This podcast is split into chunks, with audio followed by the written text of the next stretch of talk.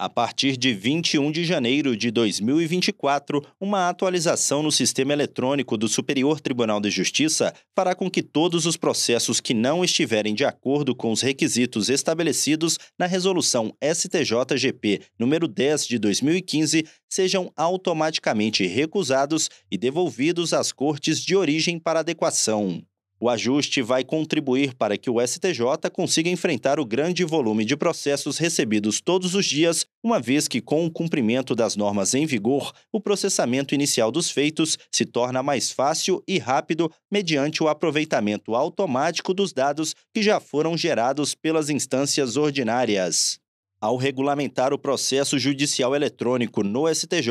a resolução estabeleceu o Manual de Especificação de Dados e Indexação de Peças, com orientações técnicas específicas para cada classe processual a ser enviada à instância superior. Da mesma forma, o Conselho Nacional de Justiça instituiu diretrizes para uniformizar alguns aspectos processuais no Poder Judiciário. A partir dessas regras, ficou estabelecido que no momento da transmissão ao STJ,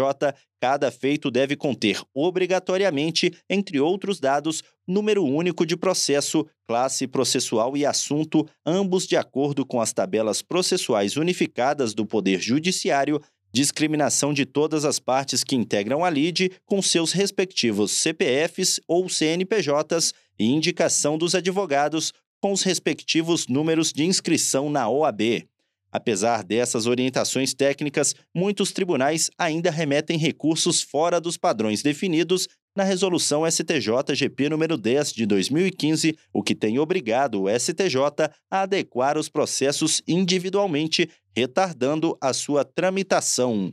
Do Superior Tribunal de Justiça, Tiago Gomide.